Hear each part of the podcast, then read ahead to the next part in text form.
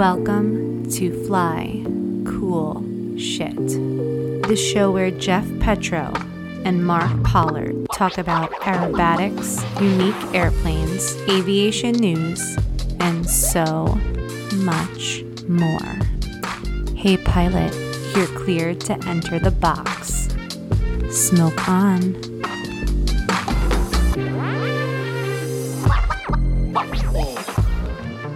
Hey everyone, welcome back to another episode of Fly Cool Shit powered by Lift Aviation. I'm Mark. I'm Jeff. And we got a special one. Yeah, this is going to be fun. I'm actually pretty excited because I don't know much about Aude. But this will be a really fun insight. She said that she's going to give us all the French secrets on the podcast today. So yeah. This is going to be a special one. But what do you know about Aude? I know she's incredible. I know she recently switched from a SC to an MXS. I'm actually really excited to talk to her about that because I want to. That had to have been a hard, the French team is entrenched in SCs. That had to be a hard kind of a bold move, you know. Yeah. So there's that, and I don't know. I mean, I just want to find more about what goes on in France, how you get selected, what it costs, all the ins and outs of that. And then maybe a couple food questions, a couple food questions. Okay. McDonald's, maybe.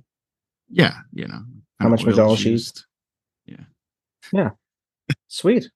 Well, she's in the green room. Should we send, Who's our assistant again? I don't remember his name. Mitch. Yeah, I don't care about him enough to learn his name. But should we get Mitch to head on over and grab her? Oui. It's the only French I know. All right. Well, Mitch, do your thing. All right, guys, welcome back. We have a very special guest from the green room on the podcast. Jeff, can you introduce our wonderful guest? I feel like you did that because I can't pronunciate any type of foreign language. I did do that on purpose. You did. I could do the first name. It's probably the easiest French first name, I would bet. We have Aude Lemordant. Is that right? Yep. Oh my God! Right. You nailed it. Hi, Aude. And that's all we had. And that's it today. Yeah, that's it. That's all we got. That's the podcast, everybody. We were talking before we started recording that I think Aude's English is better than Jeff's English. It definitely is. Oh my God. Super happy and excited to have you on the podcast. So many questions. Can you tell us a little bit about who you are and what you do? Well, I'm French, so that's why my English might be a bit difficult to understand. But so I live in France. I'm part of the French Unlimited aerobatic team. And I've been, I'm a commercial pilot. That's my job. I'm flying the Boeing 777. And I've been flying aerobatics in competitions for quite a while now. Actually, I did my first competition. It was in France. We have kind of a different system, I think, than in the US. But the first competition was in 2005, so quite a long time ago. Wow. Yeah. So you've been doing it for a while. What airplane did you start in? Well, in France, we have a kind of longer, how can I say, tradition on airplanes called CAP. So yep. The double-seater that's mostly flying in France are the CAP-10. CAP-10. We do have some extras, 200, 300 now, but basically for the very beginning of the training, we most people fly in France on the CAP-10, and I think it's a good plane since you fly next to the flight instructor, so you can see where you're looking at and what you're doing. It's a bit better, I think, and so I flew on the CAP-10. Okay, and then we have in three levels in competition on CAP-10 in France before we actually get to what we call single seat levels. And then in single seat, we have advanced. Then we have kind of in what we call excellence. It's between advanced and unlimited. So we have 6 different steps in competition in France in aerobatics. We should have that in the U.S. Yeah. There's a lot of talk about putting a category in between advanced and unlimited.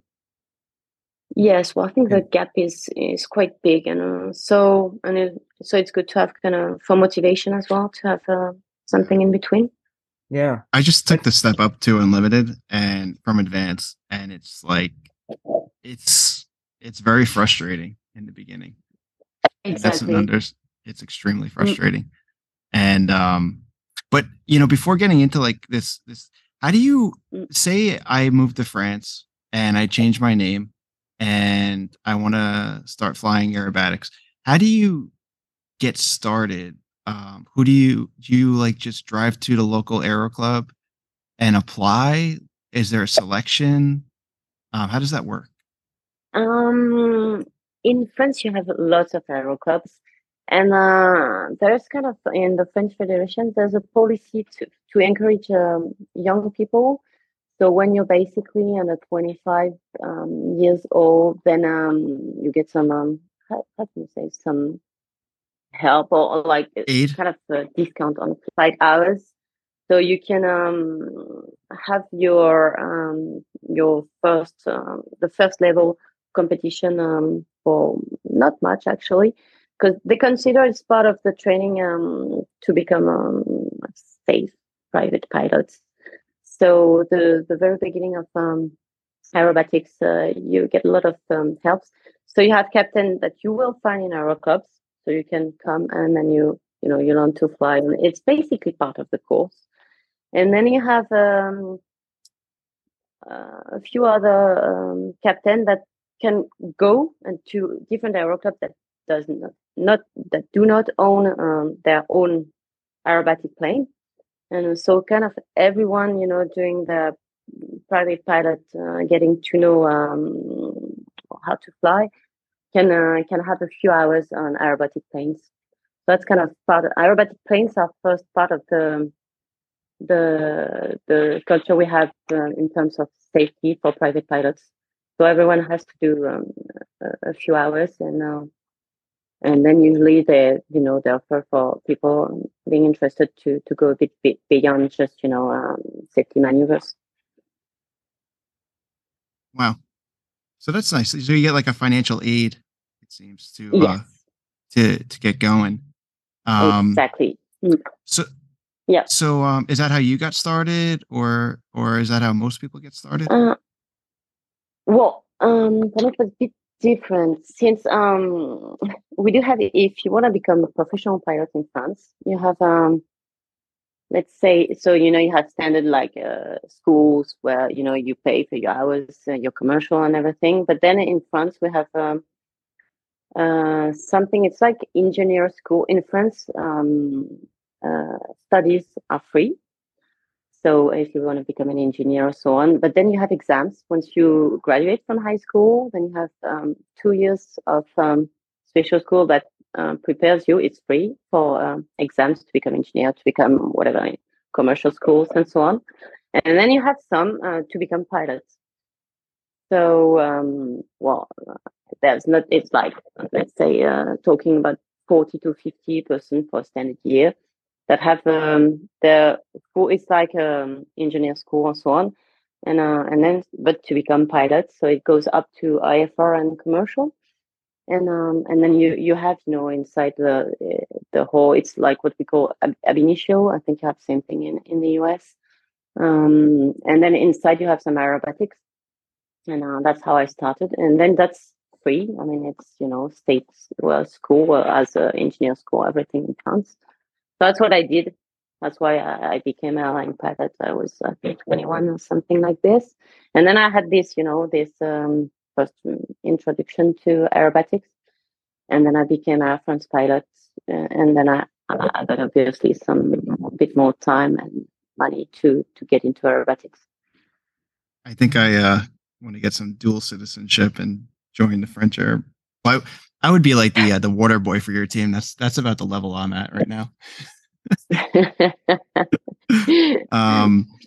But whatchamacallit? So what's the most popular club? Because I met some people over in Romania a few years back that I'm still friends with, and they were part of Dijon Voltige, and it seemed like they were a very well-footed, well-structured club. I have to say, you have different aero clubs in France having aerobatic planes, but then you have we have clubs that are kind of specialized in terms of aerobatics. It's only aerobatic aero clubs. We have I can think of about 5 or 6, maybe more. Let's say less than 10, I would say, in France, but that are have different aerobatic planes, and that's only training for competitions and. Or at least, getting to intermediates, so quite high level, and having a single seat planes. Dijon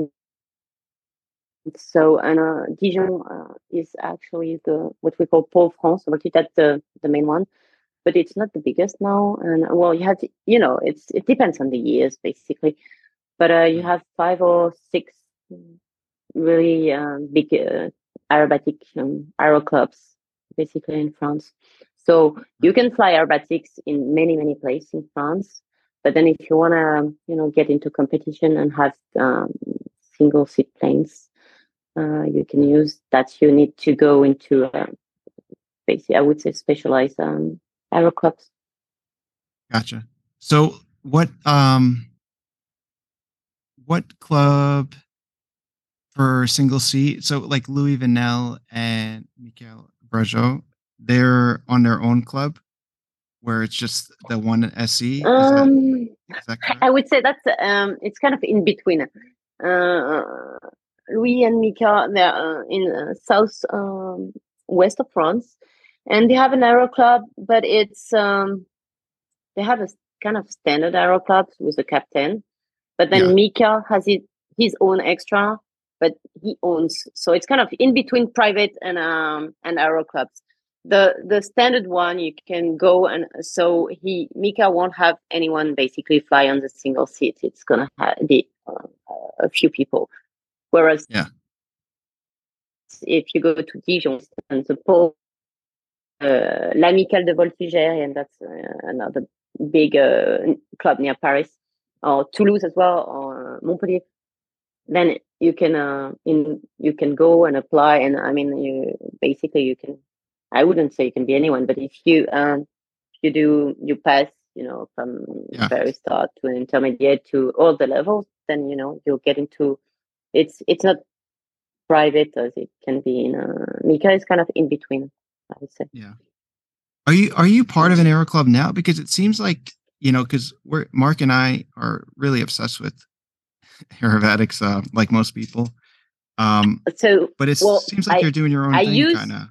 Yes, I used to be in different ones. For the very start, I started in Pau, and now there's not much left there. But then I started in Pau, then I've been flying with Dijon, and I've been flying with Paris, L'Amicale de Voltigeurienne. And then I kind of had like a private agreement to have a. I wouldn't say my own. I wasn't owning the CAP. Well, I won the first time the World Championship in 2013. It was on a CAP-232. And it wasn't my own, but I have an agreement. So only 3 person could fly this plane. And then I was with Breitling. So I had my own plane, an Extra 330. So basically you have to be in an aero club. That's kind of required to be in the French team. But you have to be. When you own your... When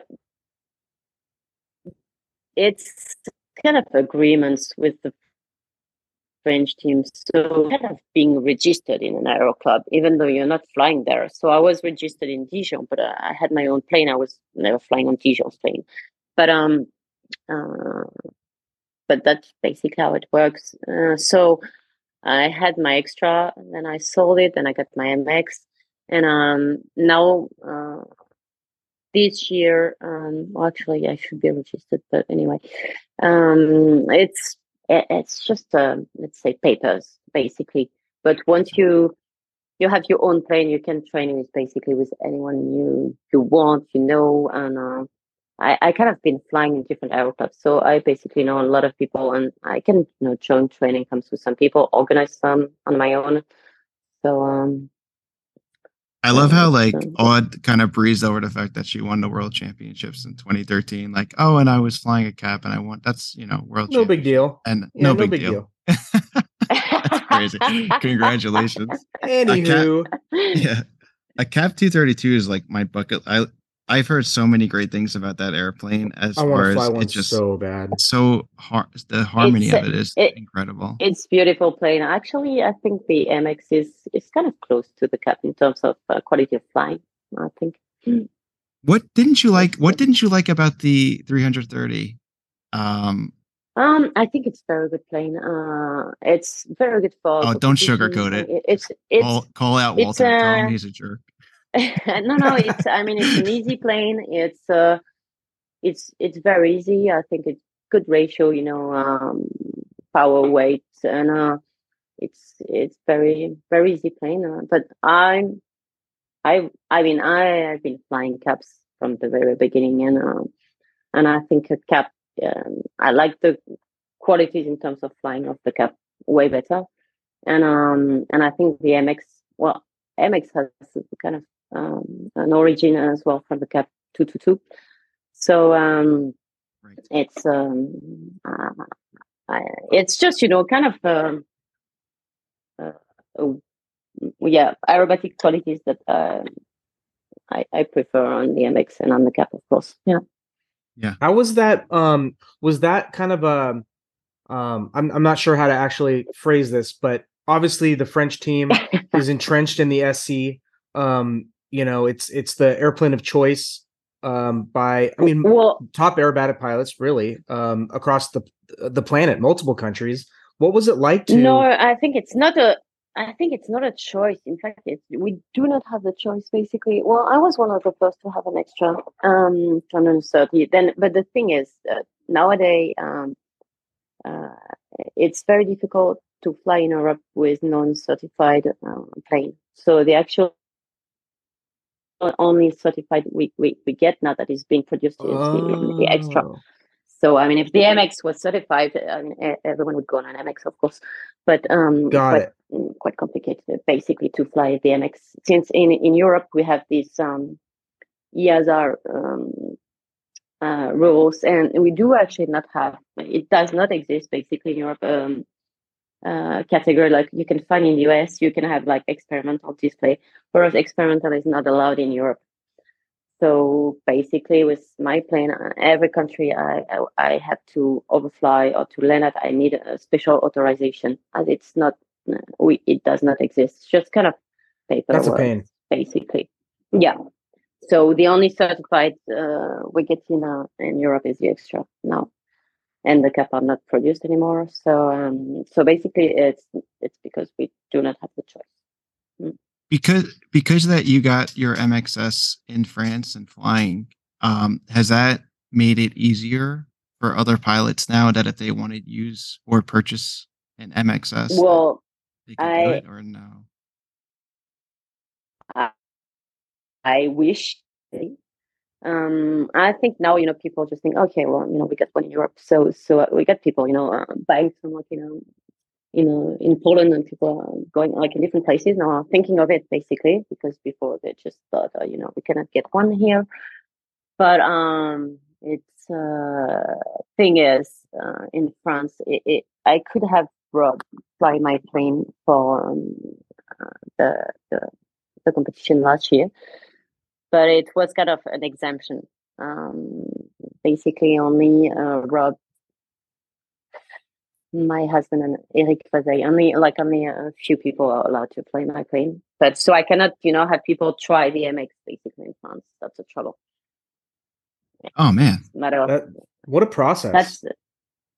Basically, if you want to try, you need to fly maybe in November, registered and outside. It's quite tricky for the moment. Hope it will be simple in a couple of years, you know, and it's good to have one fly and then, you know, realize that, you know, that fly is safe and that works, but it's going to take a bit of time, I think. So nobody on the French team has flown the MXS besides? No. The dream, basically, but it's so far now. Yeah. Is there any desire to have, or do they have any desire to fly that airplane, or like in terms of? Would love to. I mean, yeah, of course they would love to. Is there a culture like within France, like so, like in the United States, you know, a lot of us, it's like aviation. We're all, and you, I know you, you guys are too in France, very passionate about aviation, but we're always like, you know, we want to fly as much as we can, try as many different airplanes as we can, and just so you can have that experience and be, you know, we're all like really excited about different airplanes. Is there that same feeling there when you have that structured kind of aerobatic, I say career process, but it kind of is, it's a track, you know, where you have, you know, the French Unlimited and advanced team members are just like, I'll fly anything. I'd love to fly anything and everything. Or is it more of like, okay, you know, here's the SC, this is what I'm flying. This is what we as a team are competing in. This is the vehicle that I'm choosing, and I'm not gonna dilute my skill or my my training by flying anything else. No. I think, I mean, if people could fly an MX, I mean, everyone would love to, of course. Yeah. No, it's just that basically there's not much choice at the moment in Europe. That's the trouble. So, and people actually are really like keen on trying to develop something else. So we had like another plane that went into competition for the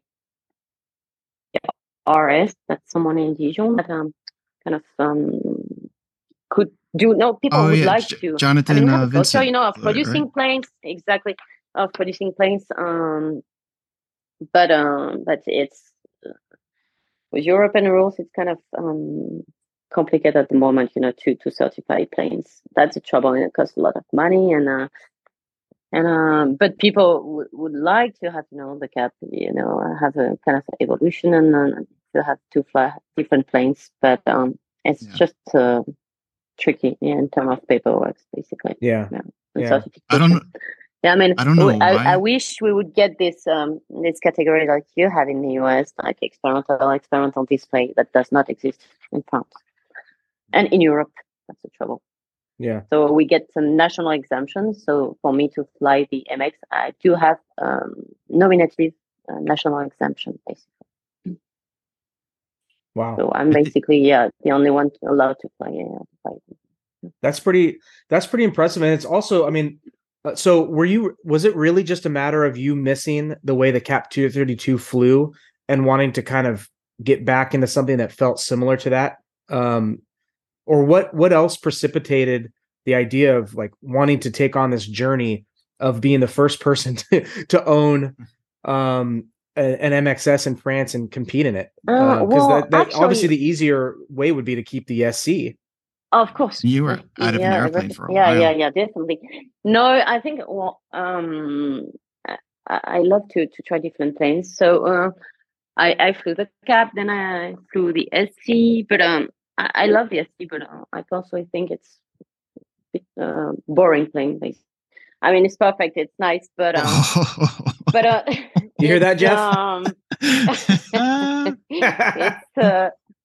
It's... it's perfect plane for aerobatic for competition to start. It's easy, but I wanted to try something else, and I was looking something, of course, more performance. And the only one I could think of was the MX, basically. Yeah. And awesome. And I think it's just I thought, well, if I want something better, basically, it continues my bad strain of luck, because this is my nightmare. Because Aude is in an MXS. Now she can fly Rob's MXS. And then I'm going to show up to my first Nationals in Unlimited. And who else is going to be there? Aude Lemordant to compete against. Like, I think this is just a terrific year for Jeff. Yeah. Thank the Acro God. The Acro Gods are just like laughing at me right now. And it's funny because like I was thinking before the show of how to compare myself to Aude that she would understand. And the first thing, because I'm not this, the first thing I thought of is like, I don't know if you probably don't, but if you watch American football, I'm like the backup punter on the team. That's my level. I'm the guy that's like just never puts the helmet on. Bench warmer. Just warming up the bench. Can't wait. I'm there for comic relief. It's hard. Unlimited. Oh, like, why does it have to be so? It was never this hard back in the late 90s. By the way, you're also talking to somebody who does flying non US unlimited. Arguably, she's flying the harder unlimited. I know. Like, what's the hardest? Maybe it'll make me feel better. What figure do you struggle with the most in competition aerobatics? Or what figure took you the longest to learn? It's a good question. None. I think it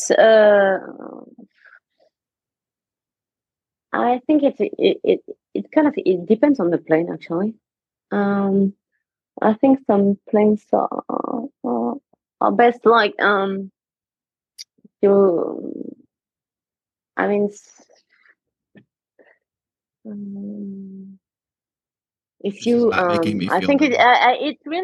I feel like Nicolas, even off edge, and I think, I mean, it was beautiful playing when you did positive snaps where you try negatives. It's just not that easy. It depends on the plane, I would say. It depends on the plane, but then I think, I mean, my Everest is a 3/4 snap up. And getting a clean after this flick, and not too much.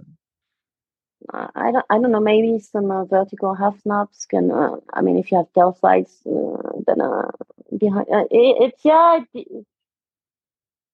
would say it depends on the plane. Yeah. What's your favorite figure to do?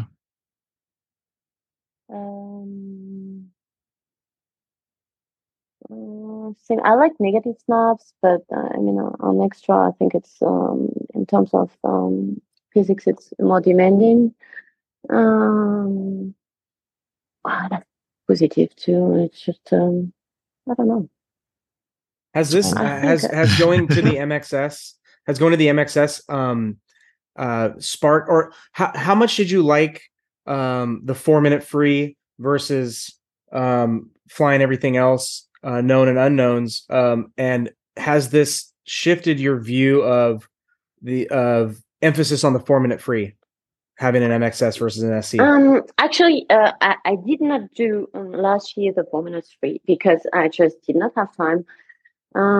Took me quite a while to have the plane settle the way I wanted it. Rob helped me a lot. I mean, he came over to France and helped me to do all the settings, but to have it the way I wanted it took me quite a while.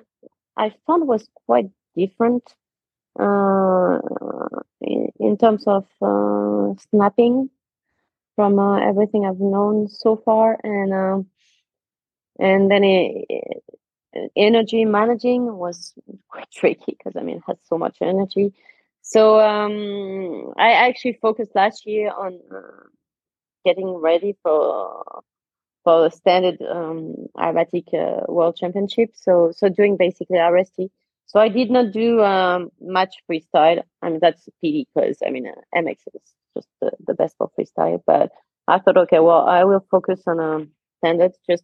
And the good thing in I think when you fly just RST is that you get to know the plane pretty well, as you know, being really precise in terms of snaps, and so little difference when you do some programs, then it's good to know the energy, and for me to kind of compare with what I've known in terms of energy, what I can do. So now it's basically so now this year I will not do the French nationals nor competition. The only competition I will do will be a Sky Grand Prix in South Africa. So I will fly there an MX-2. So it'll be new as well, because I flown only once with Rob. Like was a while ago actually.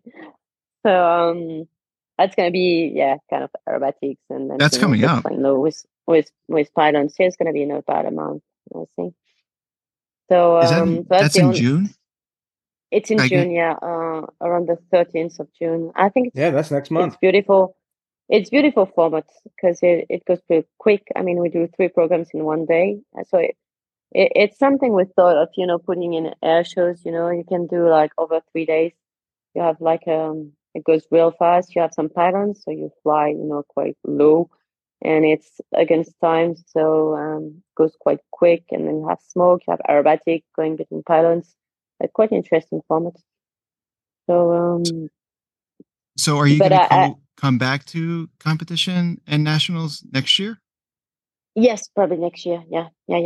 But this year, I'm kind of focusing on, you know, doing some freestyle and stuff like this, because fun. I didn't have time with all the settings and stuff to do that last year. I did a little bit, but you know, not much. So when do I have I think any plans to come to the US? Yeah, definitely. No. I don't know this year, but yeah, I mean, I'd like to come and just and maybe I don't know, do if I can just as in like, you know, invited just to maybe it's I don't really, know, US national would be fun. Yeah. No, it's the nationals are not fun. They're not fun. And I mean, I really enjoyed last year. I mean, I did some training with the American team, and it was just beautiful. And having Rob fly my plane, and good thing is, you know, now I still have his seat at home, so I can come anytime and fly my plane, and that'd be fun for me to go in the US and fly his plane. And I think that's an amazing thing. So, this is not fun for me. I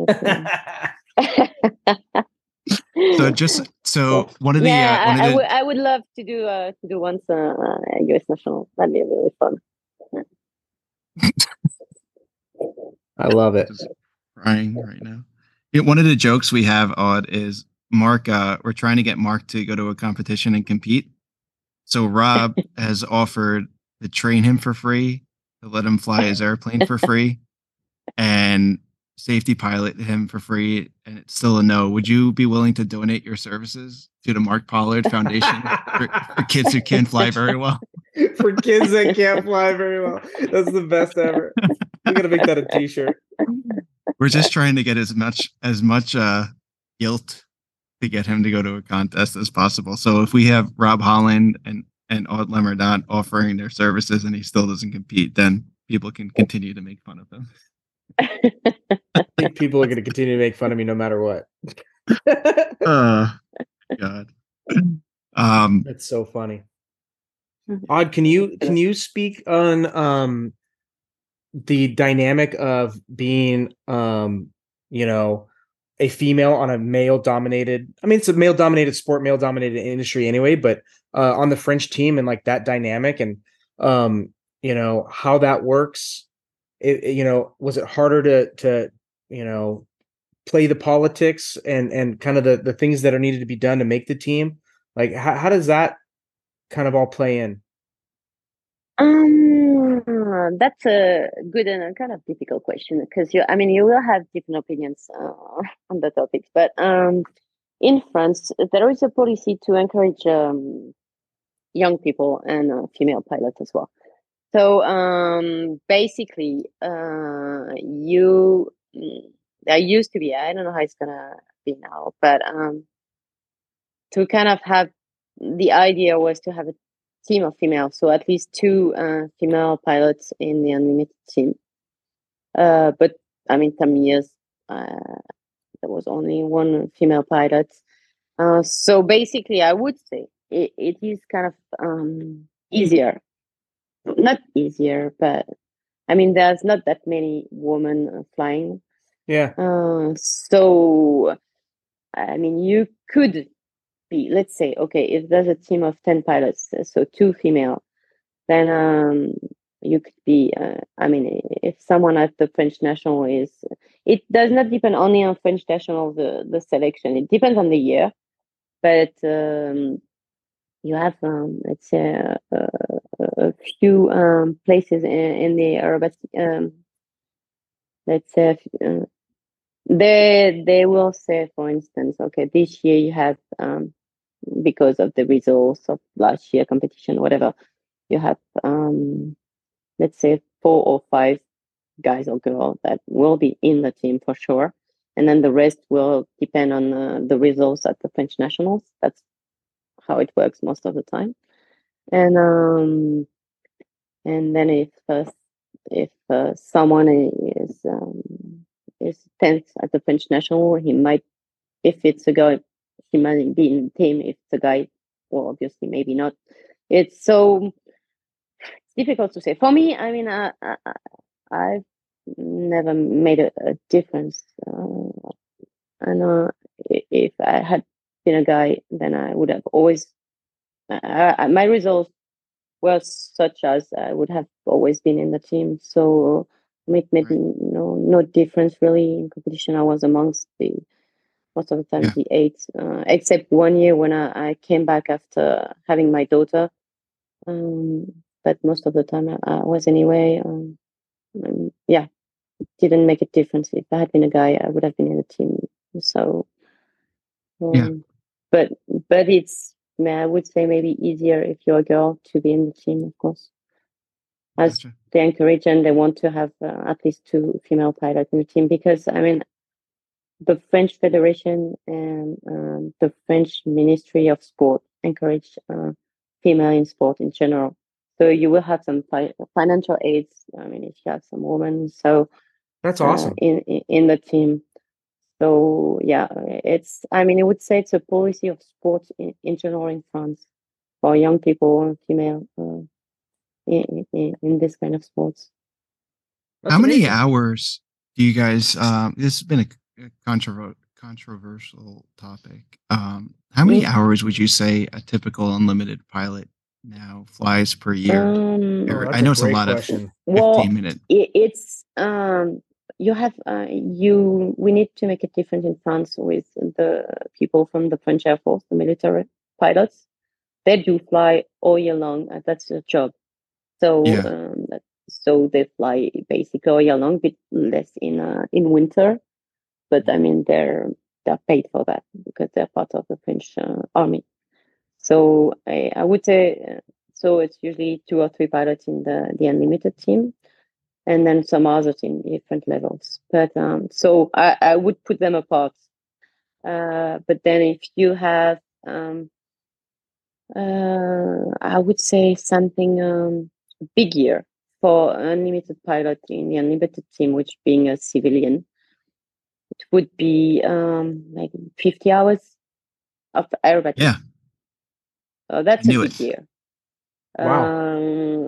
Not much. I would say average would be more something between 30 and 40 hours for aerobatics. That's what we do basically. We do in Unlimited, we have 5 training camps of 5 days, or 4.5 usually. And then you train for about 3 or 4 more weeks. That's the average, I would say.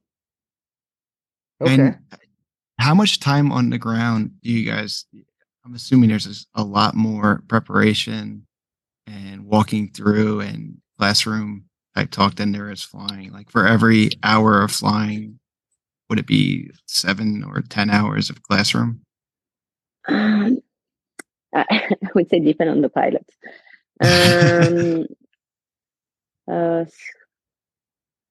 It's best, of course, to repeat your flight. And well, in French team, we do usually 2 flights per day.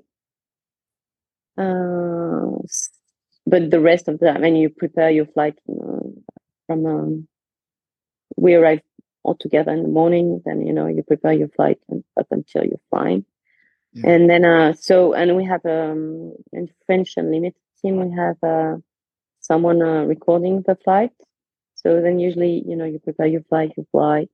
Then straight away, you go and look at your flight and debrief on your own. That all depends on the coach of the Unlimited team. I mean, everyone has his own style. You have Coco. I was lucky enough to fly with Coco, then with Eric Fazey, then now with Patrick. So it's 3 different styles, I would say. Who's your favorite coach to work with? I think every coach had its own thing, so that can be, you know, good or bad. And Coco was my first coach, so I really like Coco. Then Patrick's different because he's been my coach with Breitling, so kind of different. But then I would say the one that corresponds most for me is Eric. But because I would say Eric is in between the two, I would say, in terms of coaching. Have you ever worked with Xavier? I flew a little bit with Xavier, yes, but on freestyle, but only one training camp. But that was only freestyle, so I actually don't know in terms of that. And he hasn't been coach of an unlimited team. I was French unlimited team. I was talking about coach of unlimited team. Mm. Yeah. And I mean, Eric is the youngest as well, and he's a friend, so it's kind of different. So now I train only with Eric Fazey. Mm. He's an amazing pilot. Always been a fan of Eric Fazey. Is that how you pronounce the last name? Fazey, yes. And he's flying. He's flying a CAP-232. So an MX comes from a CAP-222. So as well, it's one of the most appropriate, you know, to help me with the plane. Similar style, similar flying capability. Yeah. And he's trained with Coco and Patrick. So that's why he's it's a good mix. Mm. That's great. Who would you say your idols and inspirations were as you were kind of coming up through the world of aerobatics? Who did you look up to the most?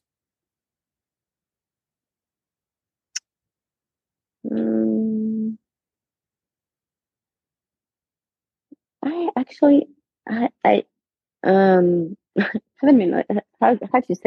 haven't been not been much into, you know, looking up at people. It's just I love flying planes. I've been looking up at planes basically. I said when I started flying on single seat, you had the CAP in France, the CAP-231 and CAP-232, and I had been offered to fly the advanced team on CAP-231, but I actually refused because I wanted to fly the CAP-232. And just fly unlimited. I didn't want to fly advanced in CAP-231. So it's just because I had been wanting to fly planes, but not like, you know. I actually said when I started aerobatics, I would never do any competition anytime. So I would never say never again. Sounds like Mark. And, maybe he'll become more passionate. No, in fact, they had, you know, to push me into competition. I actually started competition because in France, you could not rent plane, and it was just way too expensive to anyway buy one at a time. And so they just told me, hey, if you want to fly the CAP-232, then you need to, you know, do all the levels and just to get qualified in single seat, and then fly unlimited so you can get to this plane. So I actually flew competition because I had no choice.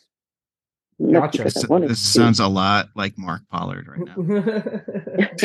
I think we gotta. And then what I liked into aerobatic competition was that, you know, you were not flying against the other pilots. You needed to have basically that's in how it works in France to get in the next step.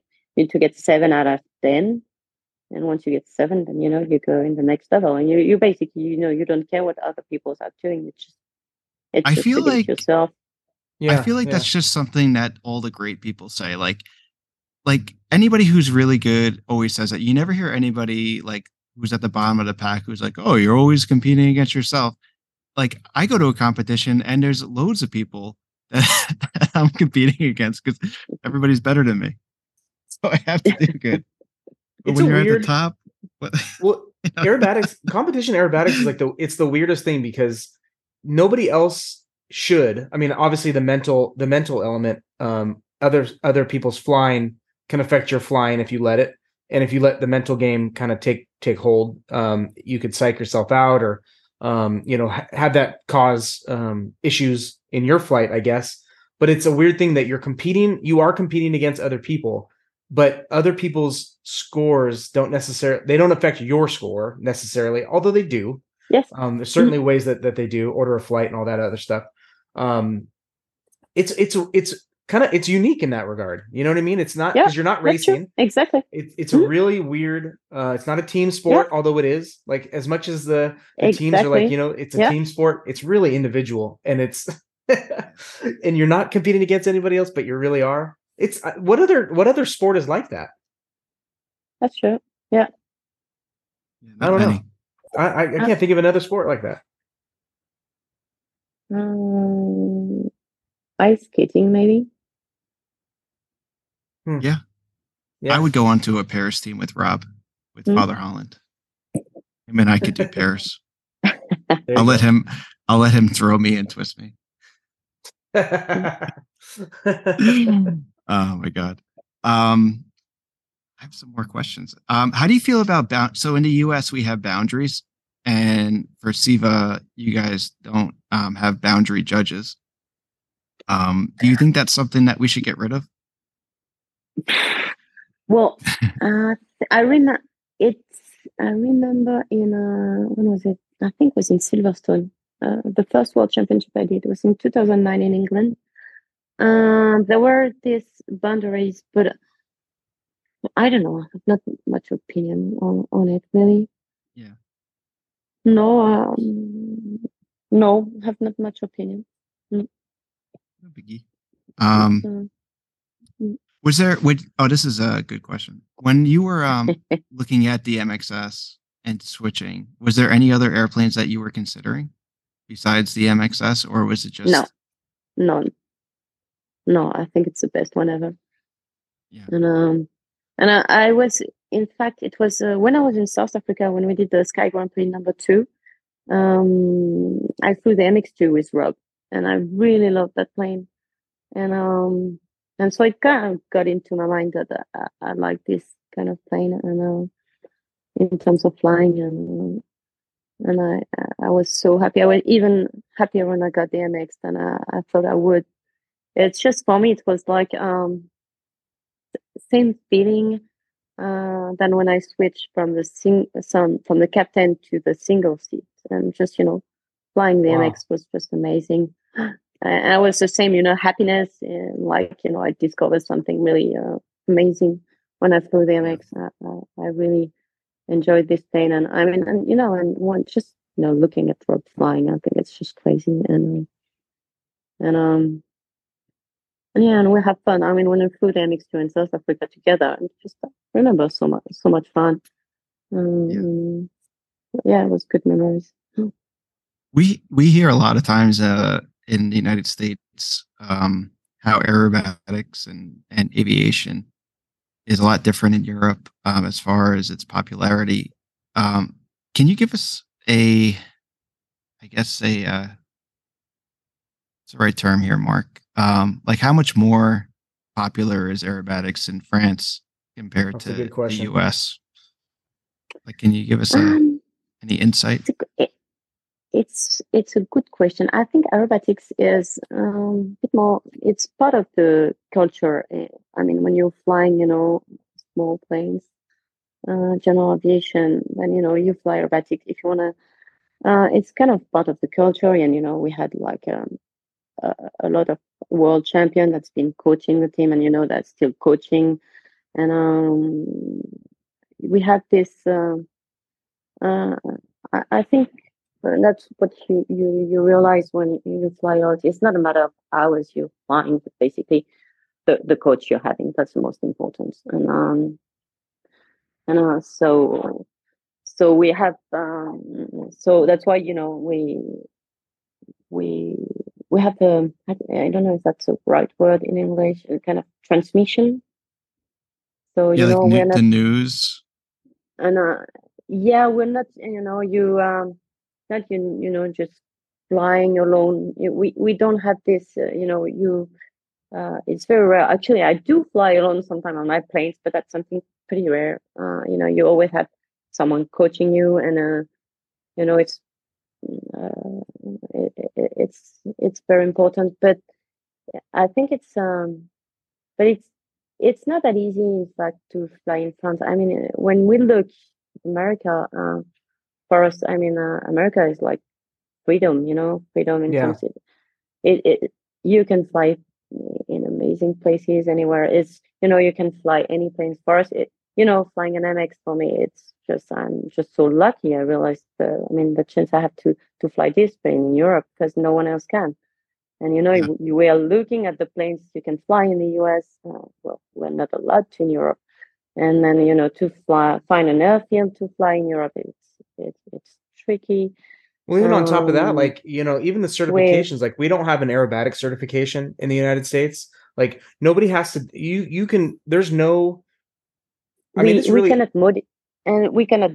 the planes. We are not allowed to do anything basic on the plane once it's certified in France, in Europe. And if, we're not allowed to fly anyone in France below 500 feet.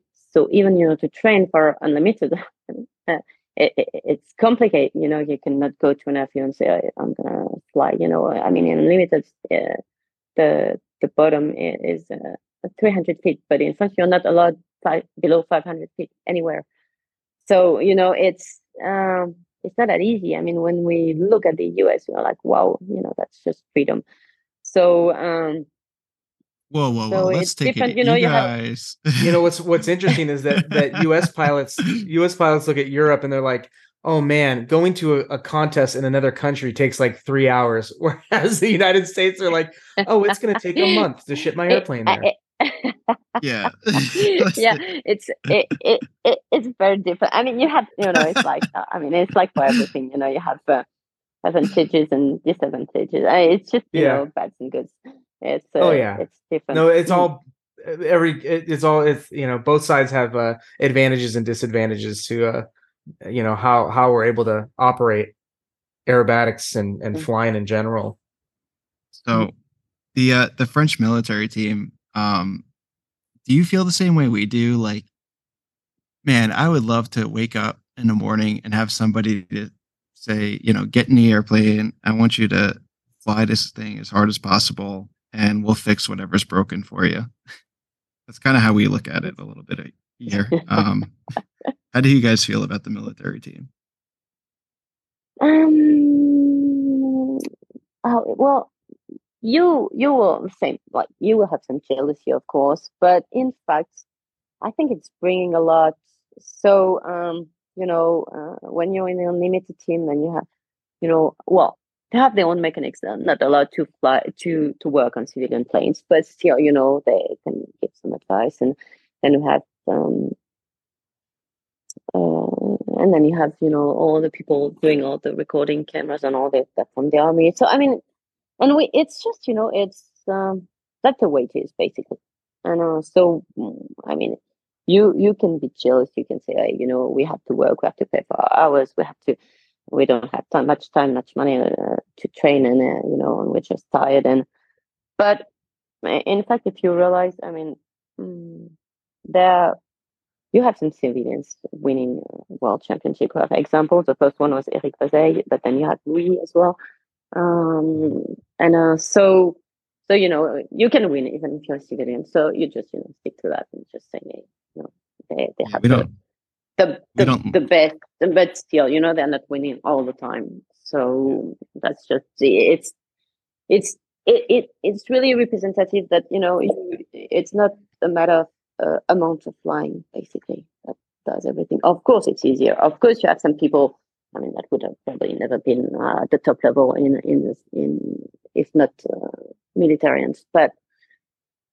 It's good because you see them, you look at them, and then they can give advice, and they've had more time to train, to think of everything, like of how to do the freenown, for instance, or do things, and then they help others. So and the good thing is they've always been in the army helpful towards civilians, and so it's good. It's not like that's a real teamwork between everyone. That's where the team got or its meaning. You know, it's not like a hey, keeping thing for yourself and not saying to others. That's when you can say it's a team. Yeah, we don't like them either. I do like them. I'm actually very thankful to them, because they help people. You know, they're not like saying hey. No, yeah. I think that's just the way it works. It's always been like this. So you know that when you start, and that's how it is. It is what it is, huh? And I think it's not that easy always for them as well. You know, because when there's more pressure on them, then you have some more pressure. Yeah, exactly. Yeah. And then it's not like I'm lucky to have my plane. I can fly whenever I want. I don't have I fly good, I fly bad. I do whatever I want. And that's just for me, basically. Now, Marcus, and for them, it's very different. Mark has two daughters. I have a daughter. And I'm just thinking about this now. And Mark and I never really discussed it. How come there's no females on the military team? Is it just application-wise? That's been Sylvie Breton, long time ago. Sylvie Breton, that's been a female. And she flew very well, actually. It was, I'm not good at remembering the years, but then you had Sylvie Breton, and you had one a few years ago that was about to come in. But I mean, it's like everything, there's not much female pilot in general, then in the army, even less. And then so to go into this, even less, of course. But no, they would love actually to have a girl being part of the team. Yeah. It seems like it's there's encouragement to have more women aviators in all facets of flying in France or in Europe in general, which is great. Yeah, yeah, that's in aviation in general in Europe, I think. Yeah, it's. Absolutely. I love it. I love it. Are there any other female pilots coming up through the? New faces that you think? Yeah, that's actually in advance over the last couple of years, there's been a lot of female pilots in advance that are coming up into Unlimited. Flying very well. You have Alice, but she's not going to be flying this year. Fanny is going to be also the new girl in Unlimited this year. Then you have Margot, probably going to be in advance. Then you have Salome, she's up for a while. Then you have Audrey coming up. I would say a few females flying pretty well coming up. Yeah, that's great. But then depends on the year, some stuff. That's the start again. And but you have girls flying pretty well. Yeah, coming in. I would say between 5 and 10 girls flying between advanced and animated at the moment. So quite a lot, actually. Mm. That's great. That's more than the U.S., I would think, right now, Jeff, right? I mean... it depends on the year. I mean, I've done some years with not that many female pilots. And now, at the moment, there are quite a lot, actually, in France. Mm. Wow. Aude, I know you can't, there's probably things that, as a French team member, you can't talk about, but in terms of just looking at the way you guys operate as a team and looking at how other countries operate as a team, where are there some things that you see that you are shocked at how these teams operate? Like if you look at the US team, are there just certain things that you see that you're like, I can't believe they do this thing, or they do X, Y, and Z, and then they don't do this? Are there things that are kind of glaring examples of what maybe not cultural differences, but just ideological differences between how teams operate that you find interesting? I think the American team operates quite the same way. I was lucky to fly well since we shared the plane with Rob last year. So I did a week basically with the American team before the actual standard official training at the WAC. But I was actually surprised. I think it's quite the same than the French team. There's not much difference in the way it works, basically. No, I think it's kind of standard. Well, of course, I mean, Coco was a former French coach, so but I think no, I think it was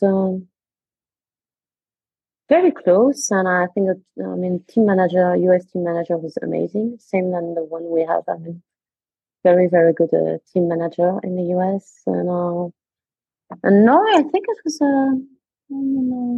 pretty much same. I think Russia is being a bit different from all the other teams, but maybe it's because, you know, it's a bit more difficult to speak with them because of the language barrier. Yeah. But yeah, so and it's I think it's a bit different the way they train and how they operate in Russia. We were going to try to get Romain Fallow on. We still need to do that because it would be really interesting Romain, to see how it would. Yeah, it would be good because Romain knows a lot and can really compare with France, of course. And France is being really close to US the way it's working, I think. But Romain could explain a lot, I think, now about how it's working. I mean, he's been training him from pretty much everywhere in Europe. So yeah, I would imagine the Russian team is I would imagine the Russian team's a big departure from probably how the U.S. and French teams operate, but I could be completely wrong. Yeah, yeah, maybe. Yeah, I don't know. It would be good to speak with Romain. Yeah, it's very, very interesting.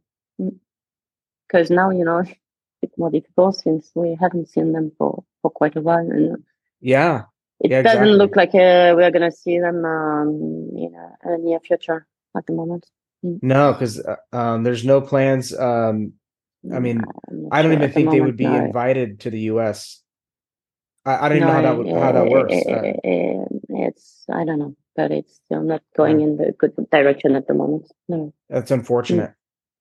No, especially when you know, looking at flying, like, not to make the comparison to like professional fighting sports like UFC or boxing, but you know, certainly teams. You know, unfortunately, Jeff's team was like the year of COVID that was like the team that never was. You know, great. I'm speaking for him, but you know, a lot of camps, like really cohesive team. They were in a really great spot, and they just never definitely would it be France.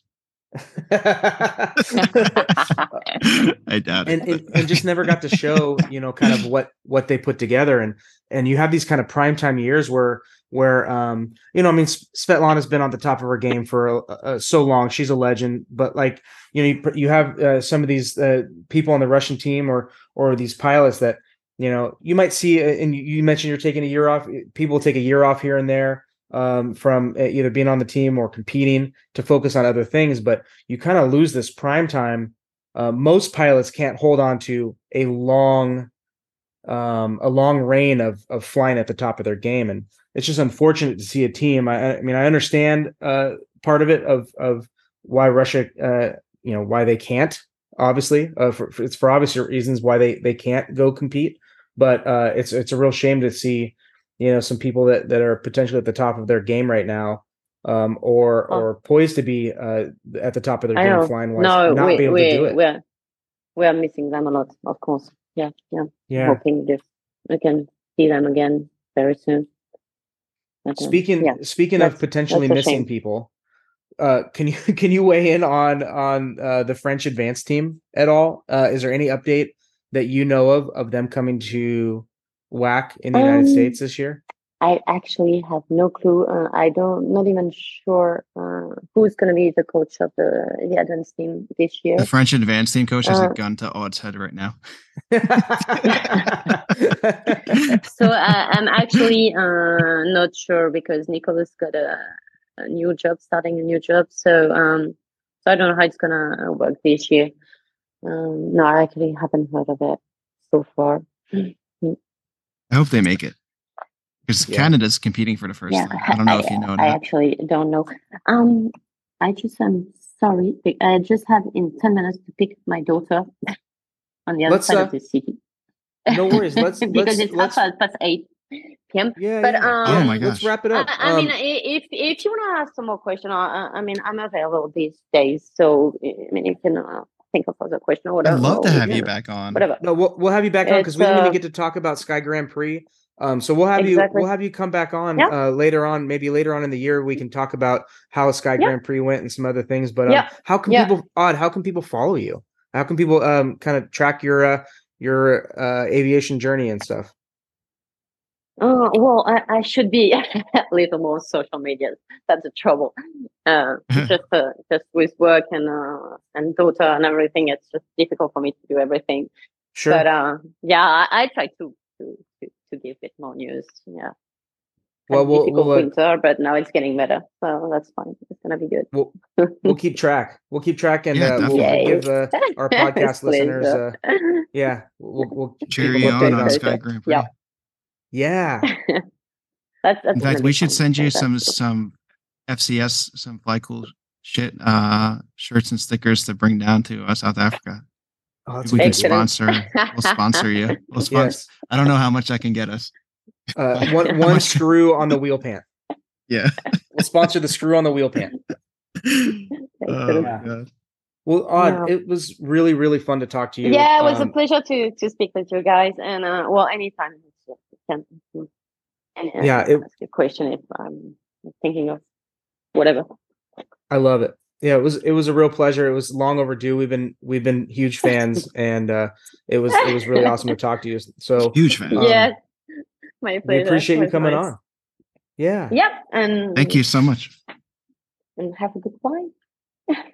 Thank you. Yeah. I'll send you some horrible videos. Merci. Bonne journée. All right. Thanks, Aude. Thank you. Thank you, everyone, for listening to this week's episode. Thank you so much to Aude for coming on the podcast. What a kick-ass human being. She's such a badass pilot in person. Thank you to Lift Aviation for supporting the podcast. Go buy a helmet. Go buy some shoes. Show them some love. They love us. They love aerobatics. They love aviation. Liftaviationusa.com. Use the promo code FlyCoolShit at checkout for 25% off most items on the website. Guys, Fly Good Merch has some new stuff in stock. Go check out the shirts, hoodies, other accessories. Use the promo code AKRO, A-K-R-O, at checkout for 10% off the entire store. Go buy a Fly Cool Shit shirt or two or five. FlyCoolShit.com/merch. That goes to supporting this awesome podcast. We will talk to y'all next week. Thank you for listening to another episode of Fly Cool Shit. Be sure to check out our website at www.flycoolshit.com. Subscribe, rate, and review the show on iTunes and Spotify. Any questions, comments, or feedback, shoot us an email at flycoolshit@gmail.com.